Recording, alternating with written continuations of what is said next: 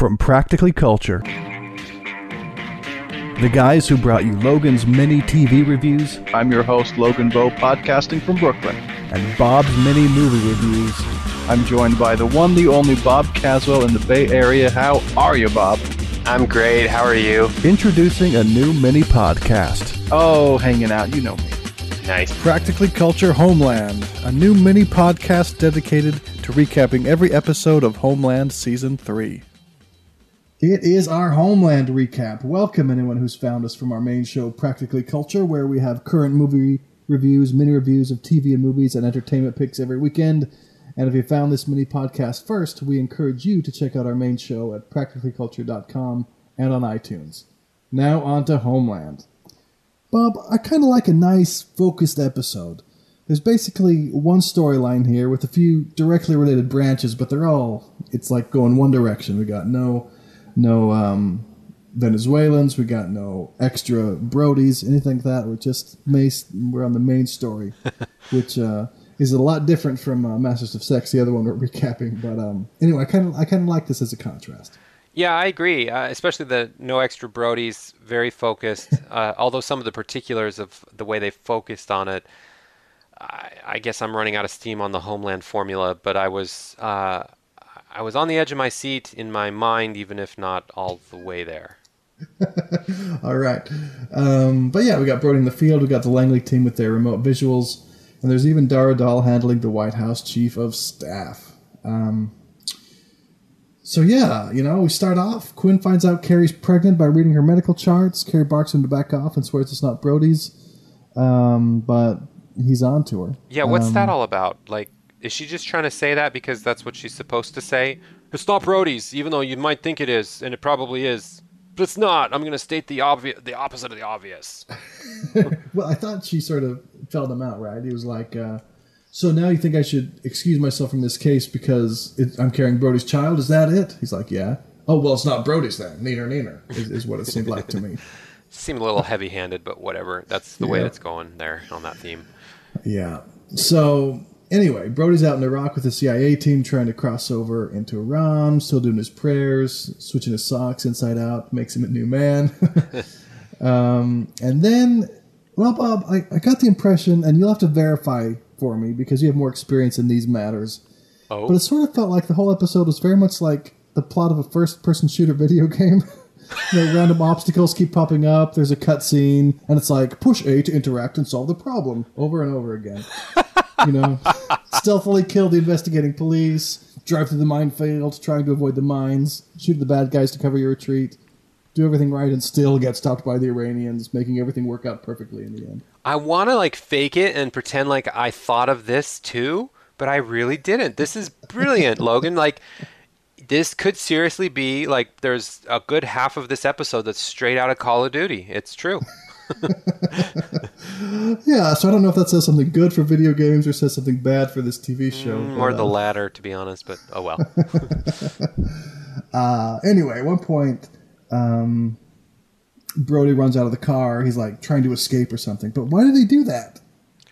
I, you know, th- this is the another heavy-handed maneuver here, where within the same two minutes we have Brody trying to like run away, like I guess run towards the the Iraqi side more and be like, I can't do it, I'm scared, it's too much, and then like literally seconds, minutes later, he's in charge. Stay with me. I'm going to help you through this. You know, his buddy who's blown up, and and then he's like, I'm going to make it. We're not going to abort this mission. It's important to me, and I, it's, of course, I'm going to follow through. And it's like, what is going on, Mr. Bipolar? Uh, it's effective from a dramatic contrast point of view, but all in all, I thought it was too much of a contrast too fast. What about you? Yeah, I agree. The one thing that I find more distracting than anything else is when I, a character does something that I just don't find believable that that character would do as a character choice. And uh, you know, he tells his handler he's scared, but is that all? We didn't see any other reason for him to, to freak out. Uh, It seems like he's been through a lot. Um, but I, don't know. I couldn't really see any reason for him to freak out. So maybe he's just been through a lot and he did get scared. I don't know, I- but it, it didn't didn't seem like his character to me. Yeah, you know, he did get somebody shot in front of him and he got blood splattered on the face, which for anybody else in the real world, that's a big deal and can could fuck you up. But for Brody, that's like, eh, that's all in a day's work. like, yeah, he's he's been through a lot of Call of Duty missions, if you know what I mean. right, exactly. so I felt like the show should have picked one direction or the other. Um, I think, of course, based on where it's going, it needed to pick the the um, stalwart sort of immune and callous Brody because that's more in line with his character. Um, even if he's broken in that way, they could play with that theme a little bit more, but still have him push through. But this, like, uh, you know, I have a vagina pansy Brody. They even make like a joke about that, or not a joke, but they make a reference to it in that way. Um, that just felt like out of nowhere and was just a too too much of a I want to be dramatic sort of writer moment for somebody that was too much. Yeah, we do get a good line from Dal from Dar Adal when they kill the Arky police. This isn't something the president needs to know. Uh, yeah, right. Anytime you say that, it's probably something the president does need to know. That's code for like we're fucked. I can't believe that just happened. but instead, they call Senator Lockhart and some muckety muck general, and they, those guys show up to the Situation Room. The thing is, Lockhart seems incredibly reasonable for a change, saying he has no reason to wish for the operation's failure, and then when it does go sideways, he's like, "Hey, you caught some bad luck, Saul. Too bad." Right. Um, so two things. Number one, I noticed that too. Like, wow, this guy's not a dick through and through. That's cool. um, then the the second thing, which I thought was a little weird, was there was one point very obviously where Saul's like, "All right, it didn't work out. All right, it's a military operation. I'll turn it over to you, General. Good thing you're standing right here, even though you weren't invited, and I was upset about you being invited into this room. Like, what was the play going to be if the general wasn't there to take over this fuck up? It, was he going to be like, hang on, let me call the general hotline and get somebody, you know, on call to be the general in the military situation since our CIA operational, you know, intelligence thing didn't work out. I just thought that was a little weird and convenient the way it panned out. Yeah, I wondered about that too. I mean, because you just wonder about the line of authority. Would Saul have just done it anyway, and the fact that it was a military operation, you know, for the lower common people, and we have the general here, he may as well let him do that, but Saul could have just as easily have done it? Or would they have had to get someone else in the room when it went sideways? I don't know. That, that definitely made me question that. Too. Yeah, and to add insult to injury, then we have like Saul's like, "Well, you guys clean up this mess. I'm gonna go cry in my office." Like, really? like, you're gonna leave right now? That's kind of weird. Yeah. Whatever. So yeah. Anyway, I guess it makes it more dramatic when Carrie shows up later and says, um, "So we got him out. Oh, one more thing, Saul. Brody made it to Iran. Dun dun dun. And if I were Saul, I'd be like, "Are you fucking kidding me? Why didn't my like bat phone not go off as soon as that happened? Like, why is it Carrie walking down three hallways to get to my office? To whatever. Right. She's not out of breath. Nothing.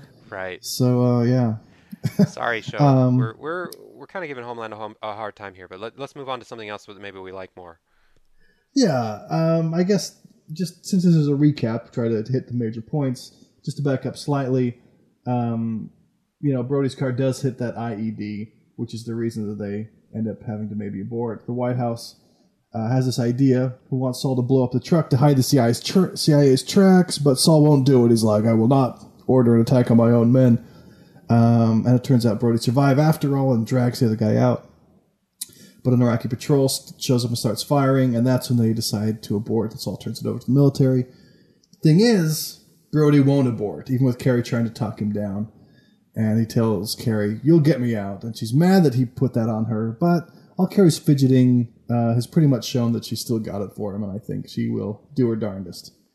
Yeah, and you know, weird Brody notwithstanding, Pansy Brody from five minutes ago. Um, I think this was very much in line with Brody's true character. If you think about his prospects in life and, and what he has to lose, I mean, he's pretty far gone and fucked up, and this is his one shot at redemption in a lot of ways. So if it doesn't work out and it's like, let's regroup and try again, that's code for in the, the show could maybe figure out a way to make it work, but in real life, this is his one shot, and I can see.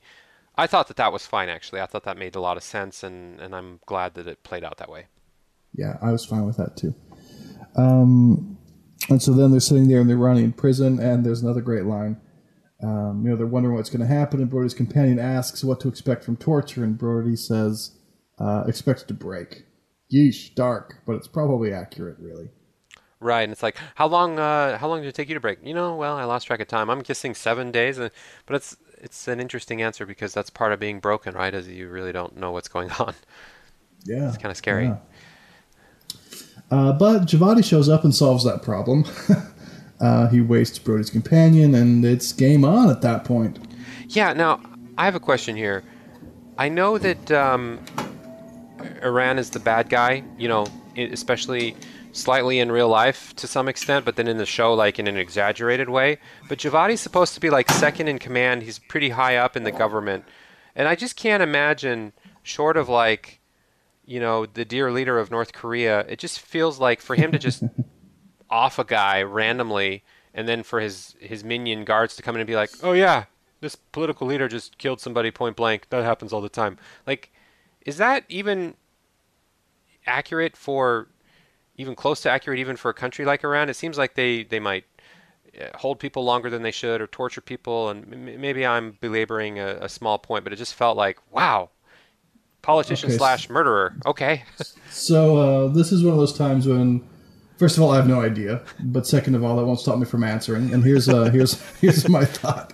Um, so Iran, you know, what do we know? But we assume, and the writers want us to assume, I guess, it's one of these places where uh, they aren't encumbered by you know due process rule of law and all that sort of stuff. And they were already not necessarily trusting these guys.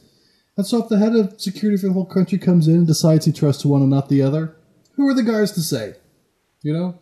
Yeah or whatever justice system or legal system or any like rule of law that could possibly exist in any you know formalized society. But whatever that's cool. I mean i guess iran's pretty far gone at least in the show and I guess partially in real life too. Whatever.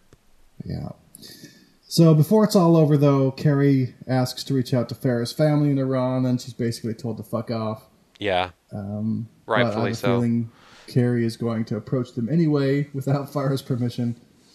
That's my that's my prediction. I know I'm going out on a limb there. Or, yeah, one way or the other, that storyline is not complete. It's going to follow through in some way. That's what I'll say. Uh, anything else you want to cover before we call it, Bob? Uh, you know, what do we have? Only a couple episodes left. It's kind of yeah, in, two more. Yeah, it's action sequence. Uh, Brody trying to save the day. Um, yeah, I got nothing. I'm I'm glad that it's wrapping up. I, I feel like it it's dragging a little. Um, I've been a little harsh on Homeland, but I think it's justified, and this show is it could it could dip below the four star level for me, Logan. We'll see though. Oh, well, I'm getting excited for the end. I think how the season ends will do a lot to influence how I feel about the season as a whole. So I'm really reserving judgment, and I'm looking forward to that. All right, cool. Listen to us on iTunes or practicallyculture.com. Also, find us on Facebook. A mini podcast from Practically Culture. Practically Culture Homeland.